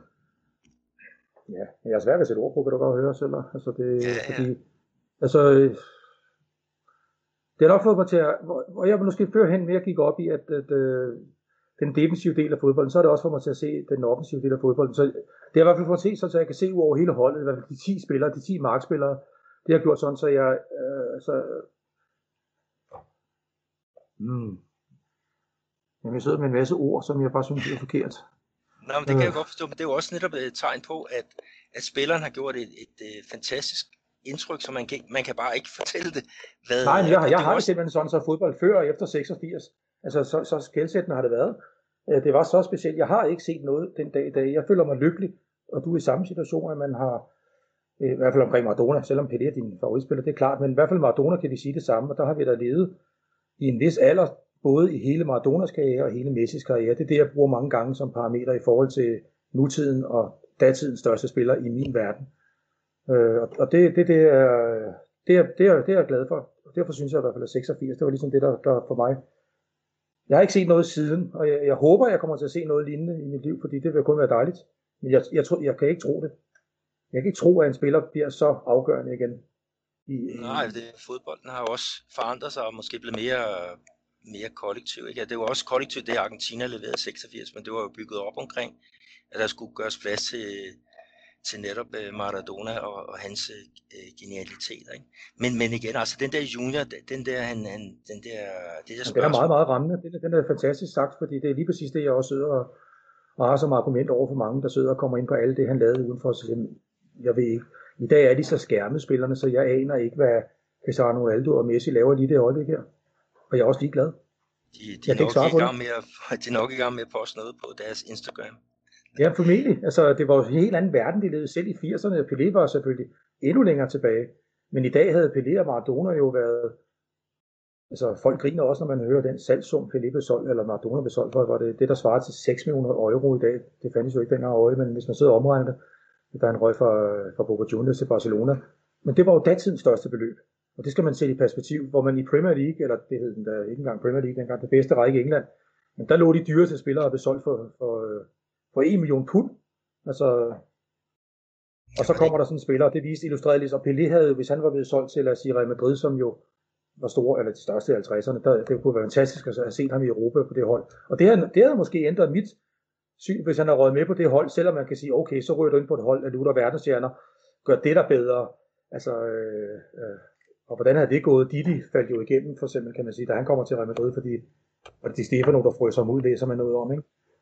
Øh, han kunne ikke acceptere, at der kom en verdensmester her, fordi man siger, Stefano havde jo ikke nogen meritter landsholdsmæssigt, men, men Didi kom jo lige pludselig som forsvarende verdensmester. Og det, der har der nok været en del med sundhed om, fordi de samlede jo alle verdens stjerner der. Det var jo det første, første Galactico-hold, de lavede der, ikke? Så ja, man kan blive ved med at fortælle, fortone sig et eller andet, men man kan bare ikke lave sammenligningen, fordi så siger de, at de har så mange følgere, og de har så mange fan. Men det kunne man jo ikke tælle på, på hverken Pelé eller Maradonas tid. Der kunne du ikke tælle Og du vidste jo ikke, hvordan de, hvordan de var rangeret. Og så er der masser, der har, hvor Pelé har opført sig korrekt altid, og det skal han bestemt have kredit for. I hvert fald det, man har hørt, øh, hvor Maradona bestemt ikke. Og det, det, det forplud, eller forplummer også mange menneskers mening om Maradona. Øh, I hvert fald indtil hans død. Efter hans død, så er det klart, så er det svært lige at tage det frem, fordi det er sjældent, man taler dårligt om de døde. Men øh, gennem hele hans karriere har man jo hele tiden hørt om, at han lavede alt det ved siden af. Og det synes jeg næsten er, jamen alligevel kunne han gå ud og præstere sådan, fordi nu har man set den der dokumentarfilm med ham. Altså jeg havde læst alle hans bøger, både på engelsk og dansk, og, og nogle på tysk også, som beskriver det bedre, også hvor andre har skrevet om ham, fordi hans egne bøger er, er selvfølgelig meget om ham selv. Og, og der er det klart, der er det jo noget med, at han har været ude at feste til klokken 5 om morgenen, og det er jo helt uhørt i dag, og så gå ud og spille en afskørende mesterskabskamp mod Milan næste dag i Serie A, og alligevel være den bedste. Altså, og det, det skal også med til historien, han formåede at præstere, selvom han forsøgte at ødelægge alt for sig selv ved af. Ikke? Ja, han lå sig, okay. han lå sig frist, ikke? Og det, det var jo også, øh, men sådan var det vel også på, på det tidspunkt, altså, nu her i, hvad var det, det var 81. Øhm, Andreas, min, min øh, marker, Andreas Knudsen, ikke? han er jo stor fan af, af Flamengo. Og ja. de vandt jo den der Intercontinental Cup ved at, at slå uh, Liverpool. Og ja, den husker jeg som i går, ja. ja. på, på er der jo op noget. Ja, men det er jo også, men, men det der mange gange hører, det er jo det der med, at, at de engelske spillere, de uh, drak sig i hegnet uh, bare på, på flyet, og ja, ja. der var jetlag og noget. Men det man nogle gange glemmer, eller folk glemmer, glemmer det er, at brasilianerne, de har faktisk en endnu længere flyvetur til, til Japan.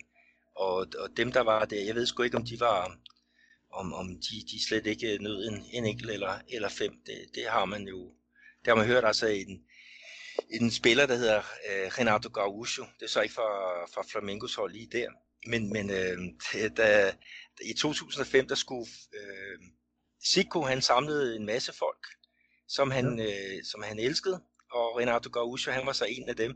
Og øh, Maradona, han kom så også ind og skulle selvfølgelig spille på, på Zicos venner mod øh, stjernerne fra, fra Brasilien. Ikke? Og Renato Gaúcho var så på det brasilianske stjernehold. Og det er da han kommer ind, øh, Maradona, ikke? han hilser på alle de der spillere, og så da han kommer til Renato Gaúcho, der går han sådan ned på knæ og kører armen ud til side, som om at han har set Gud, Gud selv. Ikke? Og så får han ellers en krammer. Øh, men Renato Gaúcho var en playboy, øh, og der da Brasilien skulle spille VM, og forberedte sig til VM i 86, der, der var Renato Gaúcho, han var en, der listede sig ud. Altså han plankede øh, hegnet hernede, eller muren, Cruzeiro, og så gik han ud og festede. Og det gjorde jo, at, at han, han røg ud til Santana, han kunne ikke lide uh, det der. Men, men det var jo i, et eller andet sted i, i, i generne hos, hos mange spillere, at så Maradona, han måske har, eller helt sikkert har gjort det tyderpunkterne, og, og blev ja, afhængig af, af kokain.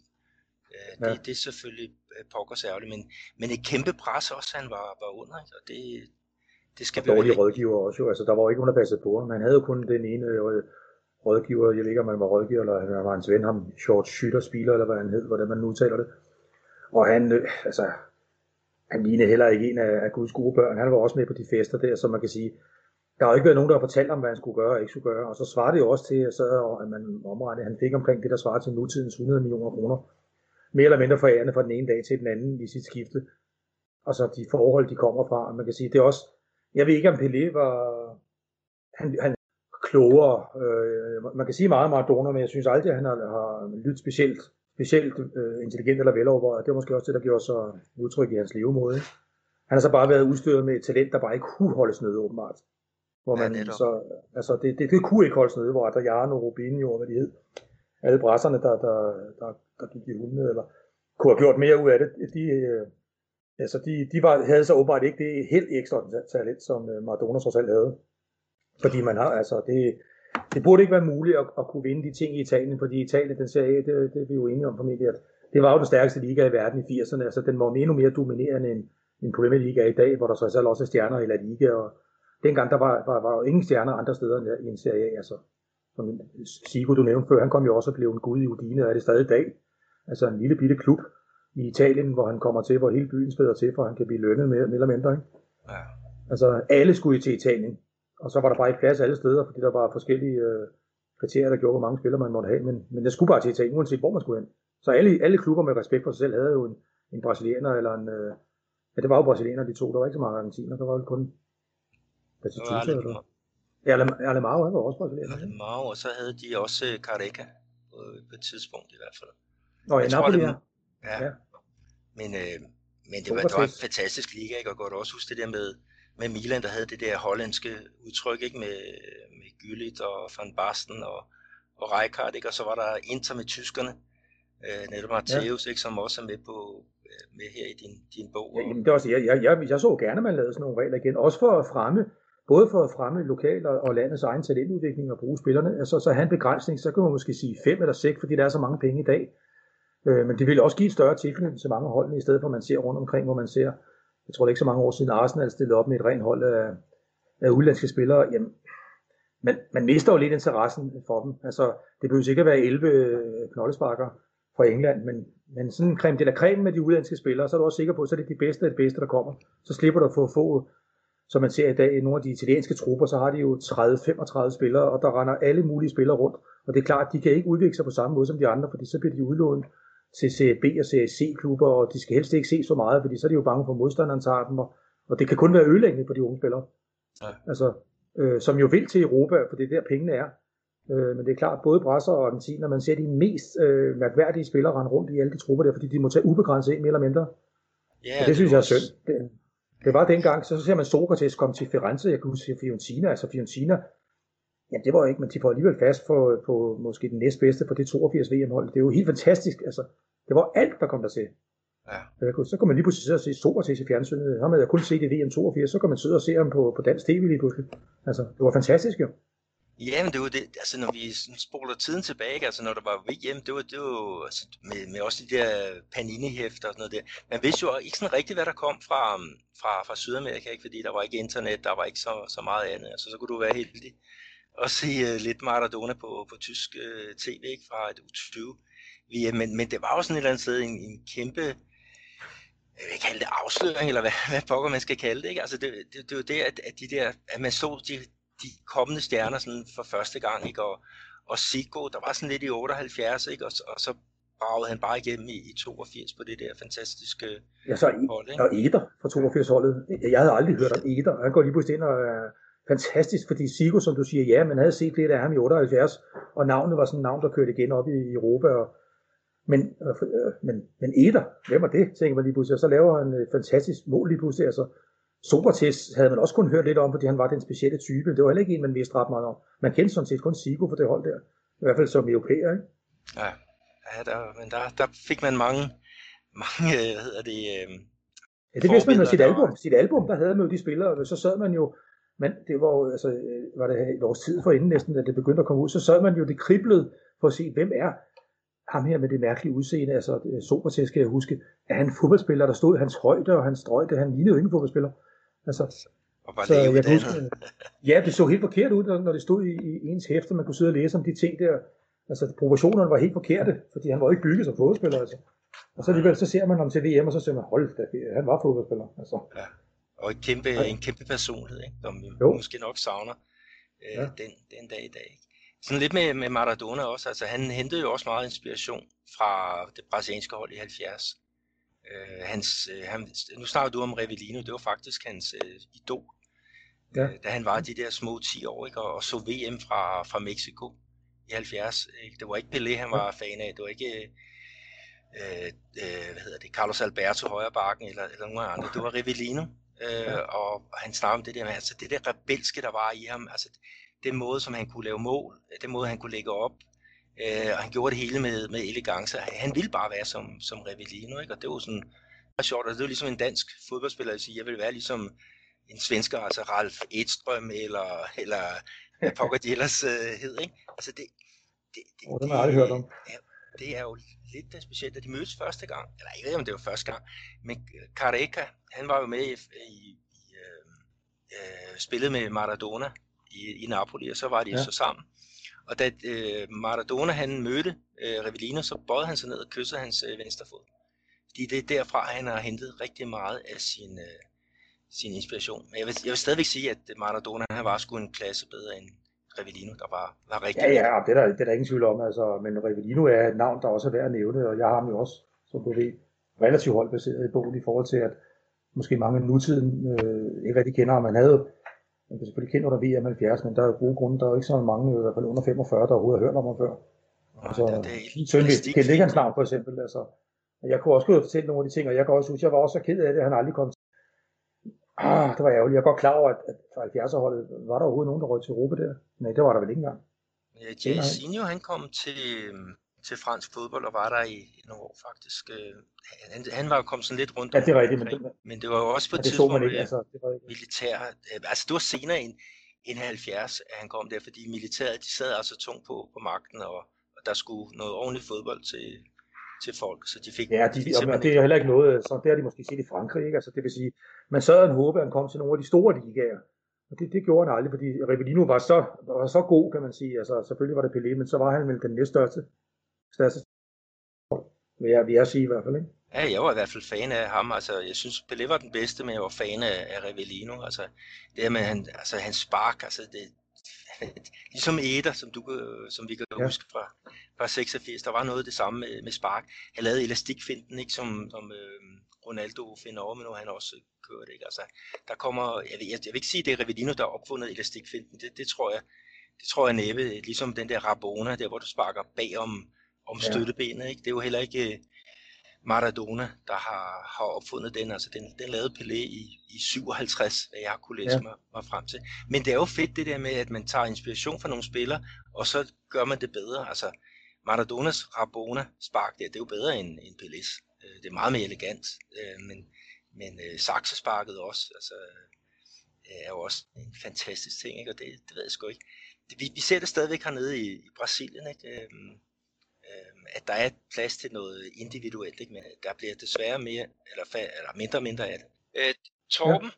det er jo tid til at slutte den her, den her podcast. Øh, jeg vil sige tusind, tusind tak for øh, din, din snak om, om bogen. Øh, den fortjener alt muligt godt salg ude i, i, i butikkerne. Ikke? Og, og det jeg også går og tænker lidt på, det er, øh, er der et andet bogprojekt i, i støbeskeen? Altså, øh, før jeg skrev den på her, havde jeg lidt en drøm om at skrive om, øh, om, Ital- øh, om italiensk fodbold. Så øh, det, det, kunne jeg godt forestille mig, at jeg begyndte på. Jeg ved så ikke, om der er noget marked for det, jeg ved heller ikke, om der er noget forlag, der vil tage det. Men øh, det er i hvert fald min egen personlige ambition, jeg godt kunne tænke mig at skrive om det. Det har altid fascineret mig, især når jeg har boet så meget dernede de senere år. Så det, det er øh, et projekt, jeg er helt sikker vil starte på, og så må vi se, om, om det kan bruges til noget. Ja, det, det lyder godt. Jeg, jeg krydser fingre for, at det, det kommer til, til verden, ikke? Og om ikke andet, så er der jo i hvert fald en forhåbentlig en ny øh, bog også, med de 100 bedste spillere. Ja, altså hvis der ryger to oplag af den her, så øh, er der en mere eller mindre uofficiel aftale om, at så, så skal vi have en tour om øh, x antal år, det er vel om en 3-4 år. Øh, selvfølgelig ikke med de samme anekdoter i, men altså med nogle nye anekdoter, og så selvfølgelig en ny rangering af de 100 spillere. Og det, det håber jeg på. Det, det er der ret store chancer for, kunne jeg forstå på dem. Men det, altså, det kan jeg ikke vide nu, hvis der ikke er nogen, der køber den hen over julen, eller ikke køber den så er det klart, så er der ingen interesse for den, og så er der ingen grund til, at jeg skriver den. Men det, hvis alle ting går op i en højere enhed, så er der helt klart, så laver jeg en to af dem. Det, det lyder godt. Jeg kan så sige, at min marker, Andreas Knudsen, han har læst. Han har den og i fysisk øh, form, og han ville selvfølgelig godt have haft Sigo højere op. det er jo hans ja. helt store spiller, men, øh, men øh, det, det, må han jo, det må han jo leve med. Som igen, det der, vi snakker om. Altså, hvem er øh, den bedste spiller, ikke? Og øh, som du vil sige, ikke? Altså for dig, der er Maradona øh, den mm. bedste spiller. Ja, det er der rigtig mange mennesker, der er enige med dig i. Så, så det er jo godt nok. Men tusind tak for, for snakken, og øh, have en, en øh, fortsat god øh, december måned, tror Jamen selv tak, og i lige måde, det var, det var utrolig spændende at være med. En una villa nací, fue deseo de Dios crecer y sobrevivir a la humilde expresión, enfrentar la adversidad con afán de ganarme a cada paso la vida. En un potrero forjé una zurda inmortal con experiencia, sedienta ambición de llegar de cebollita. Soñaba jugar un mundial y consagrarme en primera. Tal vez jugando pudiera a mi familia ayudar.